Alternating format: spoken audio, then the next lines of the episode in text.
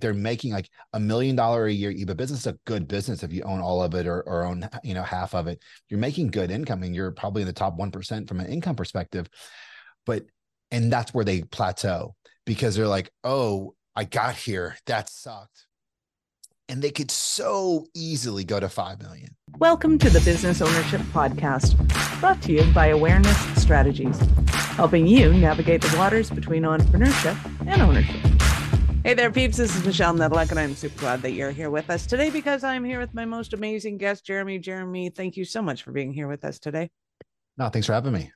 Awesome. So, give everybody the highlight of who you are and what you do for business.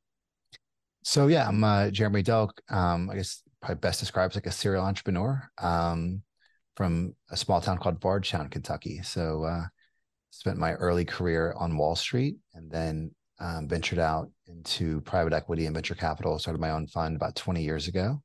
And we invest in uh, small, medium sized businesses. Um, we're industry agnostic for the most part. So, um, doesn't have to be a specific industry. The last 10 or 12 years has been a lot of real estate development, a lot of healthcare. But um, yeah, we uh, excited to kind of, you know, get out, talk, um, share some stories that um, just finished a book last year called Without a Plan. It talks about, you know, really, you know, it's a memoir of unbound action and failing my way to success. And I really try to talk and through my coaching programs or just speaking on stage, talk about, you know, changing that mindset of failure. Cause I think so many people have this negative connotation of it. Um, and that's where I think the real, the real learning happened. So that's, uh, that's about me. Awesome. Well, we will absolutely get into all of those details, but I have to ask, what took you from Kentucky to Wall Street? yeah, I mean, it was definitely a windy, uh, windy road. I mean, I think I grew up in that you know small town, you know, the big fish, small pond mentality, yep. and I always had this drive to kind of want to do more, see more, and be more. And yeah, through a kind of twisty path, I uh, ended up going to school in Providence, Rhode Island, on a scholarship for marketing. And then I started day trading at a young age. I was like 17, and what? had had some some minor success in that um, took 30 grand of an inheritance and uh, grew that about two years to about 2 million bucks. And uh, then subsequently blew it in the, in the late 90s, early 2000s, if you remember the dot com uh, kind of bubble. I lost 2 million bucks in about four days, which was pretty cool. Um, and that wow. kind of, yes, put a spiral in place. But you know things don't happen to you they, they happen for you and mm. through a, a, random sequence of events i end up becoming uh, one of the youngest uh, institutional equity traders uh, in Fidelity history. Um, I was 19. So wow, that is awesome. So I, I'm I'm picking at threads that I think were foreshadowing. So you got an inheritance and you decided, hey, I'm going to take up day trading. Yeah, I mean, it wasn't as directed that, but it wasn't awesome. too far because like so i i knew i was going to come into uh, you know a little bit of money my dad passed away when i was younger and I think it goes to the, where I wanted to be.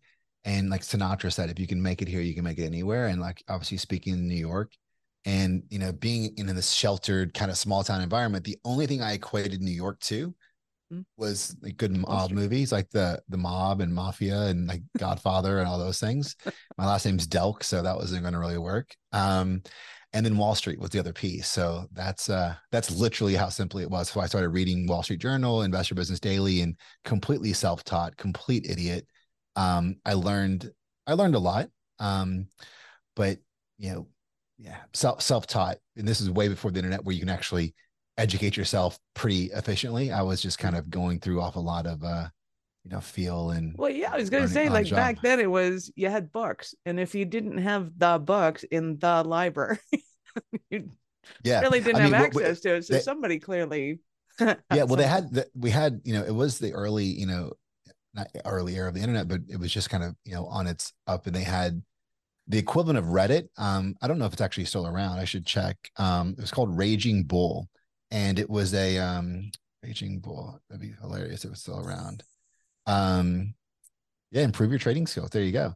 So Raging Bull was a um, it's much cleaner now, but it used to basically be just a big chat room where you've got these idiots that, you know, with who knows, right? What they're saying, but they're just going through on message boards like this is my opinion here, and these like little micro analysts. So um that's where I was in. I was in these, you know, chat rooms listening to people who I well they were on the internet so they must be smart type of thing and uh but I learned a lot. It was it was good. And then you start to get a sense for the market. And I um yeah it was fu- it was fun. I mean losing that much money sucked and it was probably the worst thing that happened to me at the moment.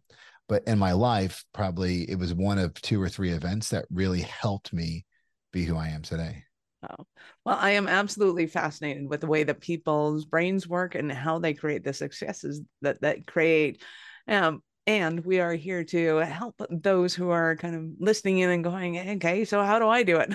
one is self help, one is Raging Bull, um, but the others. So talk to me about kind of what you're doing right now and and how you're working with you know equities and all that kind of fun stuff. What are you? What are your um, yeah, so, big projects right now? Yeah. So um, right now we're you know looking and doing a lot of real estate stuff, which um, is against popular opinion, right? You know, we're in this recession and alleged recession, but I think this is where opportunities. There's a lot of fear in the market, so we're leaning into that. Um, so that's something we're looking at. Um, I don't have anything in the stock market. Funny enough, um, usually I'll you know most of my investments are small, medium size. I was early in Airbnb and Uber um, and 23andMe, but I exit after they go public typically. Um, so we really, because I, I, can't make an impact there. I mean, I, I, think they are good, sound companies, completely passive, but I like to be an active investor. Um, you know, Delk Enterprises is the name of the firm, and it's strategic capital. So yes, sometimes you need money, and most times you need money. Um, oftentimes, it's not as much as you think, um, and also, you know, money only solves part of the problem. Now you still have to go and deploy that capital to something. And that's either human, as a team, a software, an ad campaign. So over the years, I've built, you know, my own team. So there's shared services. So we're able to, you know, help entrepreneurs um, kind of get to where they want to go much quicker with capital, but also a way to be able to deploy that. So it's been a bit of a win-win. So now I find myself, I do a lot of podcasts, I do a lot of speaking um, on stage, and it's, you know, part of it is altruistic because I like to kind of help people. I think entrepreneurs are problem solvers innately. So this is something that I like to do and I like a challenge and kind of figuring out issues. But um, so hopefully they take some value and, and learn some lessons that I had to learn with them out, out without them having to go through it. But also it creates a lot of deal flow for me, uh, you know, in full transparency. A lot of my clients come on as coaching and I'm helping them or consulting, whatever you want to call it and that allows us to build a relationship i'm able to add value far below far above what you know this little small consulting fee is. Then i can prove my value go through it and then allows me to kind of offset some of the expense of my time to learn about these industries and these businesses. And then not all the times but sometimes it does you know turn around to me you know either investing capital or time or resources or all the above into a business. So it allows me to get new deal flow and, and see new deals that i wouldn't otherwise see well, I know there is a ton of opportunity, especially in the States, for people to be able to invest in um, at a at an affordable rate, I want to say, because I mean it's absolutely insane in some places right now as to kind of what kind of properties you can get and and build out. Are you what kind of what area of real estate are you in and and how does your operation work? Yeah, so I don't do um huge industry, which I think is very successful. I'm I'm just not in. I've been in it before. Is you know a lot of multifamily stuff. Mm-hmm. I think that is saturated and and kind of a lot of that is a bit overpriced, but it definitely is the future because I think the new generation are not like our parents or even like us, where the American dream is let's buy a house and that kind of thing. That's not necessarily how this next generation is wired. They're more experiential based and housing is just you know a service that they need just like getting DoorDash. So I do think that is the long-term play. Um, and you see guys like BlackRock and big institutional money going there. Um, I've again had those properties. I've made you know better margins and returns for me on like trophy assets. So we've got you know like high-end luxury, you know, you know, resort type of projects and properties that are, you know, again, nice trophy assets, but very unique. so you get a bit of uh, cachet and extra value there. Um, and then a lot of commercial. So flex space is really cool. So this is for anyone not interested or not knowing what flex space is. It's usually industrial space with a small office. So think of every painting contractor, plumbing contractor, gutter contractor, you know, they need some little office space to work out, but it doesn't need to be in the most, um, you know, desired neighborhood.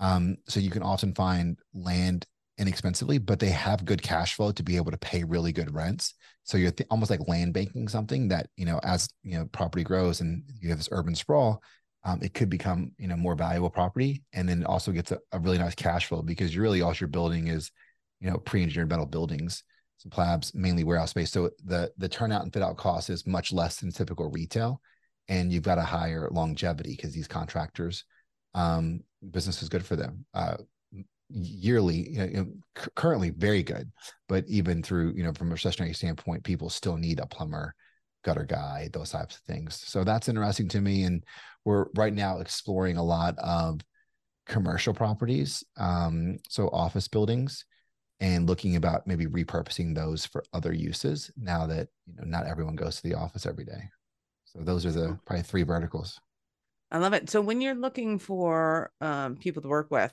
i'm assuming that you're looking for investors to be able to to come in and play or is there other aspects to it um so, so investors from so we don't i mean most of those deals we do ourselves okay. um you know, we would partner on someone that would bring a deal to us, right? That doesn't have the capital or something like that. That's really what it is. But if we can find them ourselves or create them ourselves, we'll, we'll likely do them ourselves.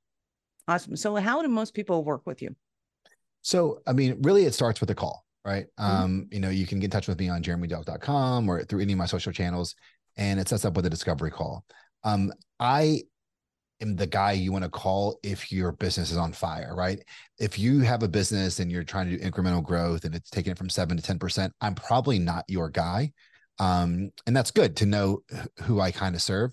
I'm just not, you know, engaged or thrilled by that. I really like to kind of problem solve and kind of think outside the box. So, hey, we need double revenue or we need to do this or do that. Like that's the type of critical thinking I think I can add a lot of value to and I can quickly ascertain whether I can help or not. So it really starts with a call. So you could reach out to me on any socials, you know, book a call on the website, and then from there we have this discovery call of what's going on, how can I help. A lot of times it's just maybe it's a 10 minute call. I have, offer some recommendations, and then they're on their way. Um, sometimes, you know, it looks like there's a deeper relationship potentially there.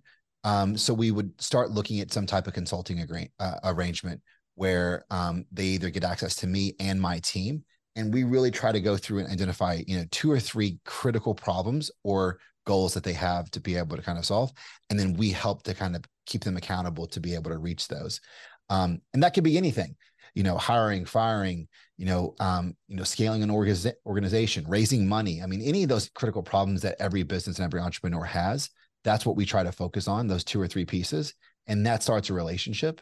Um you know i'm not a contract guy. If i don't add value like just don't use me anymore right? So you can kind of cancel anytime but i just want to kind of build relationships. I i'm intuitive by nature so we we usually start that way. Then throughout that journey again not all the time but oftentimes um there usually is a relationship um, opportunity for me to become an investor or a partner um in JV and, and that's how you know i've had a lot of fun but that i don't want to kind of you know forward step that. I like to be invited in that club, and only after you see, you know, I'm adding value and my team's adding value to your overall business and process. So when it comes to businesses being on fire, and I kind of laugh as I say that because I think most of them are always on fire. Yeah. and you know, do they have to be of a certain size? Do you like them to have a certain dynamics or a certain complexity to the systems? or is it merely help i have three months of this and i'm not it's not going to last it's it's a fair question uh, so the deals i typically like we typically buy mm-hmm. companies or invest in we like to be probably at a minimum of 500,000 uh, to a million in EBIT on a mil, uh, on a minimum mm-hmm. and then 10, 10 million of EBIT on the on the higher side that's kind of our sweet spot but I say that with you know a bit of cautionary piece because I don't want that to, you know, exclude somebody that thinks, oh, I've got this, but I'm just not there.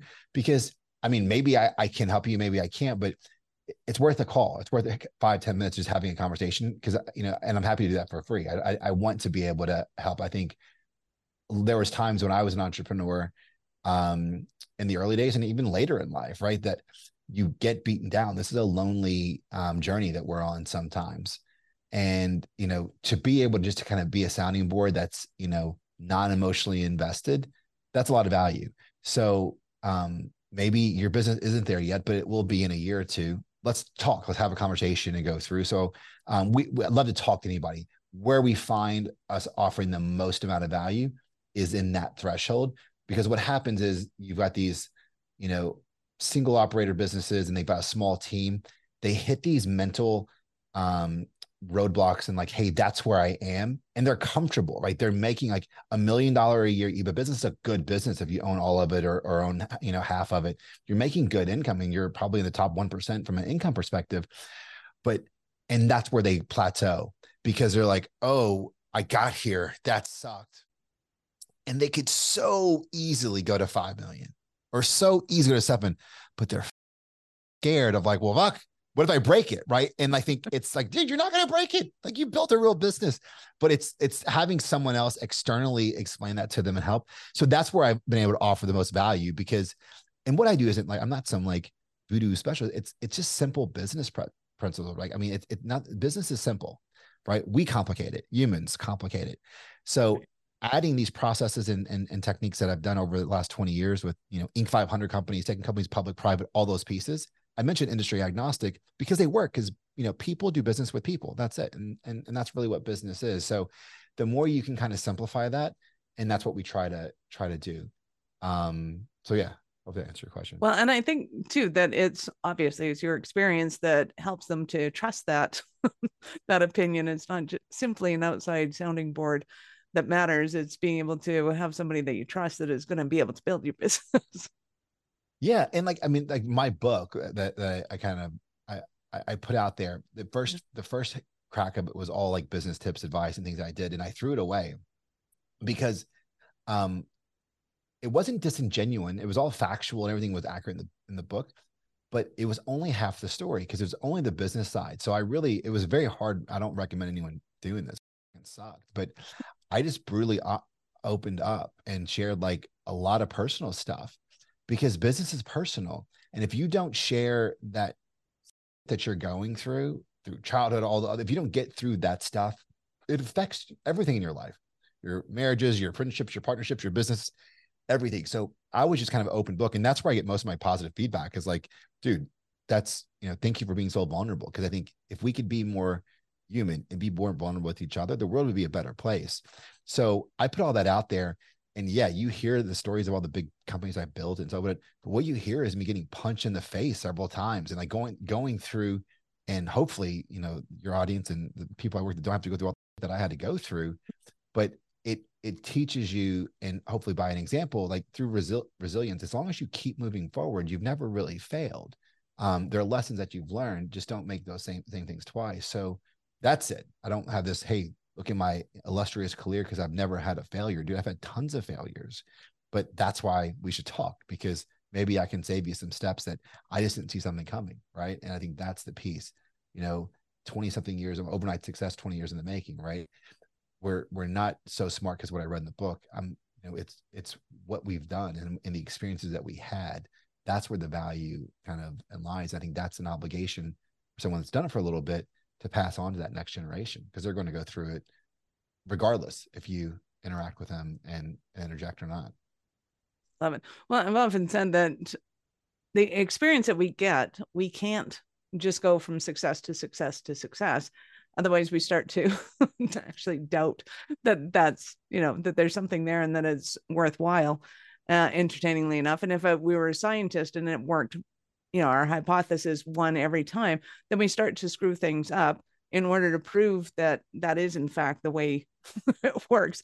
Because we, without having those boundaries or the gutters in a bowling analogy if you don't have your balls going in the gutter you don't really know that you're on track or you're not. It's yeah it worked but yeah but you don't learn anything right? I mean like i i didn't learn clearly because i lost two million bucks in four days. I all my success was just blind halfway luck in a bull market, right? Yeah, I got lucky. Yeah, I had a program, I had a system, I, I did some stuff right. Not, it wasn't all just dumb luck. I just put in a machine who in the lottery, but it was a lot of luck, right? With with some with some strategy, but I didn't learn anything. And that was one of the biggest lessons looking back in life. Thank God I lost two million bucks. That's how I look at it. Thank God. When I was when I was 19, um, almost when I was 20. Thank God. Because that would suck a lot more if it happened now with you know two kids and one on the way and a wife and responsibilities and employees. So you have to look at it from that lens that this happened to you okay and then now you can kind of move on and learn from it. So it taught me a lot of humility. It taught me a lot of maybe you're not the smartest guy in the room because you never are. And the moment that someone stops learning i think you die right? I mean we always have something to learn. There's always a new trade insight perspective always a new perspective to understand. I think it, the better you could be at reading people and perspective and understanding with empathy there um, where they're sitting it allows you to be a better negotiator a better business partner because you are now aligned with each other as opposed to like hey this is only for me and you're in these these uh, silos. Absolutely. So when it comes to business and helping entrepreneurs i know a lot of them are thinking well i just need more sales. If I just had more sales, it would solve all my problems. What do you have to say to those? well, I mean, I don't disagree to a to a degree, right? I mean, like fucking, you know, sales solves most problems, right? More money solves a lot of problems, at least gives you the resources to go and, and reallocate. So um it's not it's not a bad um a bad place to start. Um, and I think it's the right place to start as opposed to like, hey, let's cut expenses because then you're just kind of cutting your way to your own death but I think it's where people look at sales. Um, we so often look at, hey, I'm selling 100 widgets to 100 people. If I can only sell 10,000 widgets to 10,000 people, um, I would be this much better. And it could be true, right? But you know, the first place I start analyzing businesses is like, what is the product? And a lot of times it's you know one or two different products, and you know, as opposed to going wider, which you should still do. Oftentimes, there's an opportunity to go deeper with your current uh, customer base. So that could be a premium product, an add-on, something like that, that, that done for you service if you're in the service space, and you will have a population of your clients that you can go to readily and and interact and sell to. Like that, especially in digital marketing, and a digital media company as well. Like we all get so obsessed with, you know, CAC, right? Customer acquisition costs, you know, um, LTV, lifetime value, you know, you know ROAS, return on ad spend. We get fucking you know so like like sports analysts with all these numbers and metrics that we look at, and so often we forget about the customers at the end. And then when we get them, we actually don't spend any time on those customers, right? Yeah, we'll put them in a nurture campaign and we'll do this and kind of touch them, but like fucking talk to them, right? Talk to those guys like, hey, I'm thinking about coming up with this new product and it's going to be premium. It's going to be these things you know, A, would you be interested in that? And then what else would you want to kind of see out of it? That's your focus group, man. They will come back to you with free information and telling you what they want to buy, package it up and sell it to them. It's it's not rocket science, right? Kind of going back into it, but we so often forget about those customers. The second group we forget about is people we lost, right? That were a customer and kind of, you know, went away or that we never got. I had a guy in the mortgage business that that he they had a triple month um, for three months in a row by just calling up and saying, "Hey, I won't give his name, but hey, uh, hey, it's Jeremy.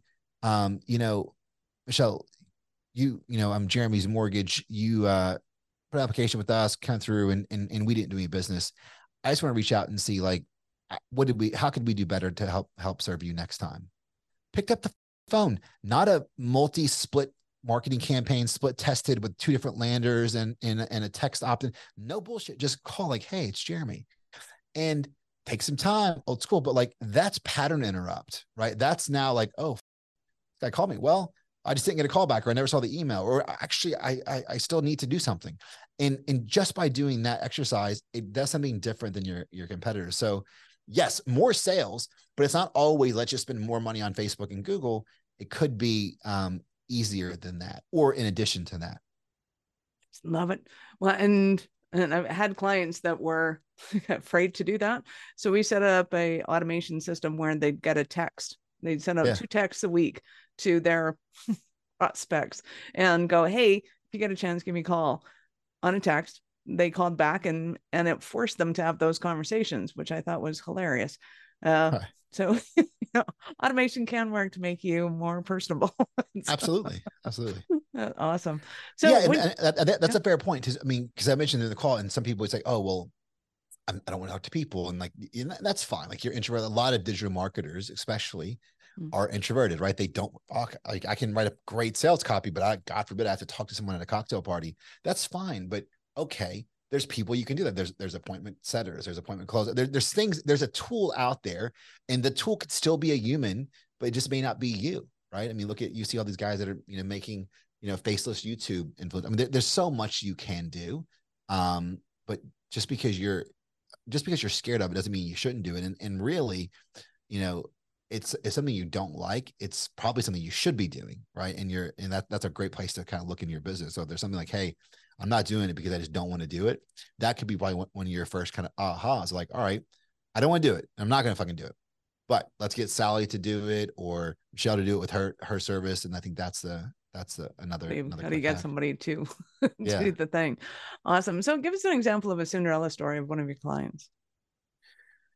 So wow, there's a there's a bunch. I mean, I think uh, one I, I use all the time is um, it's it's learning how to pivot right? And this guy was a phenomenal, phenomenal video um, guy. He's done this for 20 years, back when before weddings was a thing and being videography. And then he went into um, sports. He was actually um, the head um, head media director for a big university here in town, and then um, went out and started just doing a lot of contract stuff, right? And now with stock video and you know video as a service. Those margins, right, just like in everything else, have really started to constrict, and you can get get that service done quite a bit. So he saw himself like, well, hey, I'm a little bit older. How do I go and and and and differentiate myself because my retainer clients are, um, you know, drawing up a little bit. So he'd always had this dream to go into um, digital um, digital um, uh, ads in restaurants. So like you've seen any like a re- Mexican restaurant, you see those TVs. So it's not a new idea, but you know, a Mexican, you know, uh, restaurant, you see a big TV with local businesses that are kind of going up there. So he's like, oh, that would always be my dream. It's passive income and like it's the margins are great, less hours. And you know, uh, that's that's kind of what I would like to do my next thing. So I'm, but he's had this vision for like years. I'm like, well, fuck, why haven't you just done it? And it's just that simple component of well, how do I get my customers? I'm like, dude, you already have the customers and you're losing them because they don't want to pay you this much money. What if you say, because you're doing the service, but now you're giving them like, what do they want to do? They're, they're not giving you the video just to make videos of them to show it to their family. They're giving you, you're doing this video work for them to go and put out on, you know, different, you know, venues, whether it's their website, social post, whatever their, their ad vertical is, TV, you can now go to them and say, Hey, listen, I know you're thinking about, you know, cutting my $2,500 a month retainer. Um, I've actually got this new, new business um, that includes video. Cause like his service, you, you have to have the video ads and they already trust him. They know he does great content. So it includes one, one 60 second spot um, a month uh, with free production, mind, mind you, which is a massive value and it's um, 500 bucks a month and you get into 25 of these locations and here's the stores it's right in your community they're like wow. So he, in one hand, cut himself a little bit and and and, and took some twenty five hundred dollar a month customers down to five hundred. Some kept them because the other stuff was working, but he won back a ton of the customers that had left him, right? And now he's got his dream in, in that passive piece. So it's just doing it sometimes and saying, "Hey, let's look at this other box," because you forget it. And and he's, I mean, I think the other piece too was a little bit more mental for him. He's like, "I'm not a sales guy." Um, I'm like, yeah, that's fine. Um, don't be a sales guy, but he, you have to do this. He's like, nah, I can't. I just need to get a sales guy. I'm like, dude, no one is going to. Um, and, and I tricked him. I'm like, okay, cool. I'm thinking about doing this video. And I was actually a customer. So I'm thinking about doing this. He's like, oh, dude, what we should do is, I mean, he just lit up like a Christmas tree and explained to it. I'm like, you're She's like, what are you talking about? I'm like, that's why you're doing this because he doesn't. I was like, you're not selling like here, put your pen to paper. It's because that enthusiasm, that passion. They're like, fuck, I want to work with that guy as opposed to the 22 year old kid. Like, hey, yeah, it's a uh, 495 a month, and you know I mean, like that. Just doesn't work. They're not going to be able to to sell the feeling and the emotion as well as they do. So um, it was a process with him, getting him, um, you know, to overcome those internal, you know, preconceived notions that he couldn't do something. I'm like, dude, you're already doing it. Um, so yeah, that was a good one. I love it. So some of the struggles that people might be having in their business that are listening right now, hiring is a huge one. Um, being able to retain staff, getting the right people doing the right jobs, getting them to do their own jobs, always fun. Um, obviously, not making the sales or the revenue that somebody wants. Is there anything else that they are personally going through right now and going, oh my God, Jeremy, I need you so bad? I think it's this level of, of feeling overwhelmed and you know this uncertainty of what's kind of happening and i think people think that that's going to go away and it's and it's bad to have that it never goes away right i mean i've had some some success and i still have it right i still have like oh fuck whatever am i a dancing monkey i've got to kind of go and figure this thing out but that is kind of your job like it it it's stress and the thing that's what you get paid to you're an entrepreneur you chose this or it chose you and embrace it. It's okay. It's okay to be stressed. It's okay to be overwhelmed. And I think just taking that deep breath of like, hey, I'll get through it. Um, that that's it. And I think that's really what I kind of go through. Everyone comes in there, they're in this huff, like, oh my God, the world, the sky's falling. But we've all experienced that. We've all experienced this tragic boom, left hook. But we've we're pretty resilient as humans. So kind of getting through there. So that's the first piece. I mean, you have those experiences and you kind of feel it. Like, I just don't know what's going to happen. I don't know if it's going to, I don't know if it's going to work. The business is going to still, still be here. Should I sell it? What should I do? So any of that level of uncertainty, um, most of the time it's self-manufactured. So um, that's when you should call. That's when you should reach out. Like, hey, this is what's going on, and talk to someone. And if it's just a sounding board and then nothing happens, well, at least you kind of got a vent in another perspective of it. What's there's no harm in that, you know. Love it. So I know our listeners are going to want more from you. Obviously, we'll have your links in the show notes. So peeps, you can scroll down, go to jeremydelk.com and book an appointment to meet with Jeremy and you know just pick his brain. it's a, a treasure trove of of information there. And we're not done yet. So I get to ask you, at what point in life did you know that you were the special kind of crazy enough to think that you could become an entrepreneur? Yeah. Um, I, I mean, I, I, think you would say, um, so I, I, I resigned from a high paying job at 21 um, living in New York City, got my dream. And, um, you know, both my parents, my mom and my stepdad worked for the post office. I was making like more than both of them combined. Just pulled myself back out of losing all that money, you know, um, got the, you know, world's my oyster.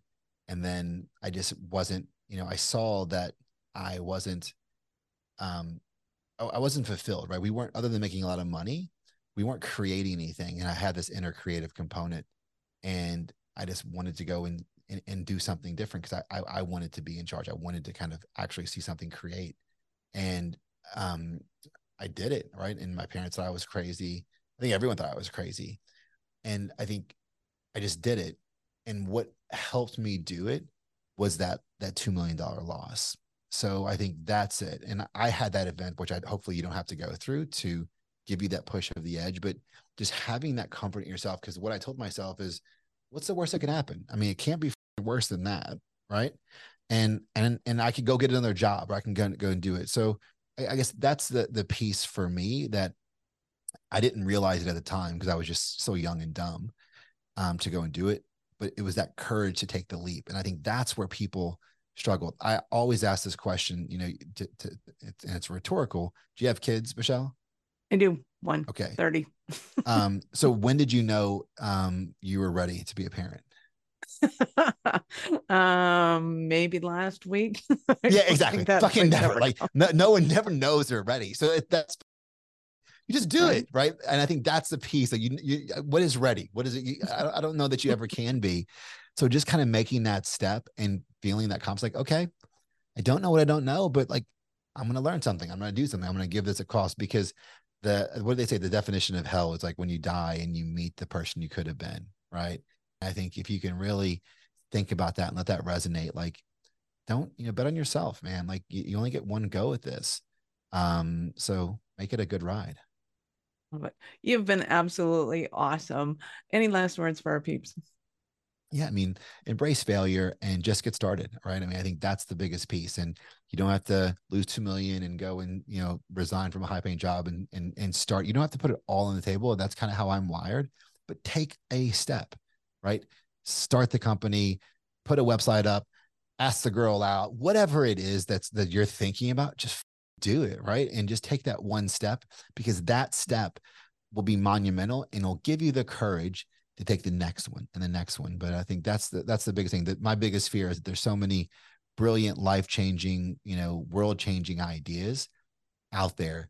Um, but sometimes they're in people that don't have the courage to actually go and go and take that step. So for for yourself and for everyone, take a step. Love it. Thank you so much for your time. I appreciate it. And I know how valuable it is. Thank you. Awesome. Peeps, this is Michelle Nedelec. Thank you for being here with us today. Be sure to subscribe to the show and share it with your friends. We love helping entrepreneurs grow. Are you running a business over seven figures but still struggling with technology headaches? Pay attention, you do not want to miss this offer. This podcast episode is brought to you by Awareness Strategies, who is offering a custom built digital adoption roadmap for anyone running a business over seven figures who's wanting to grow their business in the next five years. And it's not just a roadmap, they offer full implementation as well if that scares the out of you. Check out awarenessstrategies.com forward slash roadmap for more details today. The link's in the show's notes. Don't regret not doing this. Do it now. That's awarenessstrategies.com slash roadmap.